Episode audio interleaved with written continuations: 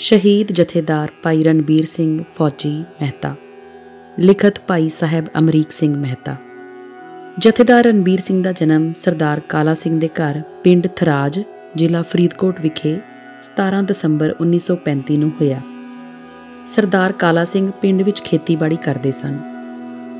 ਜੈਤੋ ਮੋਰਚੇ ਦੌਰਾਨ ਉਹਨਾਂ ਨੂੰ 14 ਮਹੀਨਿਆਂ ਦੀ ਸਜ਼ਾ ਹੋਈ, ਜਿਸ ਵਿੱਚੋਂ ਉਹਨਾਂ 5 ਮਹੀਨੇ ਕੈਦ ਕੱਟੀ। ਉਹ ਸਰਦਾਰ ਭਗਤ ਸਿੰਘ ਨੌਜਵਾਨ ਸਭਾ ਦੇ ਵੀ ਮੈਂਬਰ ਸਨ। ਸਰਦਾਰ ਕਾਲਾ ਸਿੰਘ ਦੀ ਸੁਪਤਨੀ ਸਰਦਾਰਨੀ ਰਜਵੰਤ ਕੌਰ, ਆਪਣੇ ਦੋ ਬੱਚਿਆਂ, ਦਲਜੀਤ ਸਿੰਘ 13 ਸਾਲ ਅਤੇ ਪਰਮਜੀਤ ਕੌਰ 11 ਸਾਲ ਨੂੰ ਪੜਾਉਂਦੇ ਅਤੇ ਸਾਂਭ ਸੰਭਾਲ ਕਰਦੇ। ਜਥੇਦਾਰ ਸਾਹਿਬ ਦੀ ਇੱਕ ਭੈਣ ਅਤੇ ਤਿੰਨ ਭਰਾ ਸਨ, ਜਿਹੜੇ ਫੌਜ ਵਿੱਚ ਨੌਕਰੀ ਜਾਂ ਖੇਤੀਬਾੜੀ ਕਰਦੇ। ਭਾਈ ਰਣਬੀਰ ਸਿੰਘ ਨੇ 6 ਸਾਲ ਦੀ ਉਮਰ ਵਿੱਚ ਹੀ ਅੰਮ੍ਰਿਤ ਛਕ ਲਿਆ ਸੀ। ਮੁੱਢਲੀ ਵਿੱਦਿਆ ਹਾਸਲ ਕਰਨ ਪਿੱਛੋਂ ਉਹ ਫੌਜ ਵਿੱਚ ਭਰਤੀ ਹੋ ਗਏ।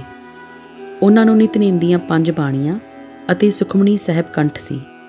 ਉਹ ਪੰਜ ਗ੍ਰੰਥੀ ਦੀਆਂ ਬਾਣੀਆਂ ਦਾ ਵੀ ਨਿਤਨੇਮ ਕਰਦੇ ਅਤੇ ਫੌਜ ਵਿੱਚ ਉਹ ਧਾਰਮਿਕ ਡਿਊਟੀ ਕਰਿਆ ਕਰਦੇ ਸਨ। ਉਹ 20 ਸਾਲਾਂ ਬਾਅਦ ਫੌਜ ਤੋਂ ਮੁਕਤ ਹੋ ਕੇ ਸੰਤ ਕਰਤਾਰ ਸਿੰਘ ਜੀ ਖਾਲਸਾ, ਜਥਾ ਪਿੰਡਰਾ ਮਹਿਤਾ ਨਾਲ ਰਹਿਣ ਲੱਗੇ।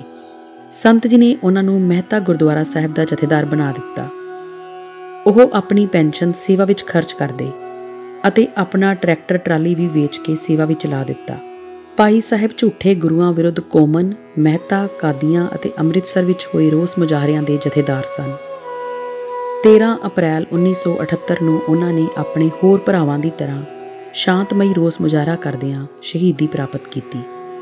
ਇਸ ਘਟਨਾ ਤੋਂ 2 ਦਿਨ ਪਹਿਲਾਂ 11 ਅਪ੍ਰੈਲ ਨੂੰ ਭਾਈ ਰਣਬੀਰ ਸਿੰਘ ਨੇ ਸ੍ਰੀ ਗੋਇੰਦਵਾਲ ਸਾਹਿਬ ਵਿਖੇ ਬੌਲੀ ਸਾਹਿਬ ਦੀਆਂ 84 ਪੌੜੀਆਂ ਤੇ 84 ਪਾਠ ਕਰਦਿਆਂ ਗੁਰੂ ਜੀ ਅੱਗੇ ਅਰਦਾਸ ਕੀਤੀ ਕਿ ਉਹਨਾਂ ਦਾ ਸਰੀਰ ਗੁਰੂ ਦੀ ਸੇਵਾ ਵਿੱਚ ਲੱਗ ਸਕੇ।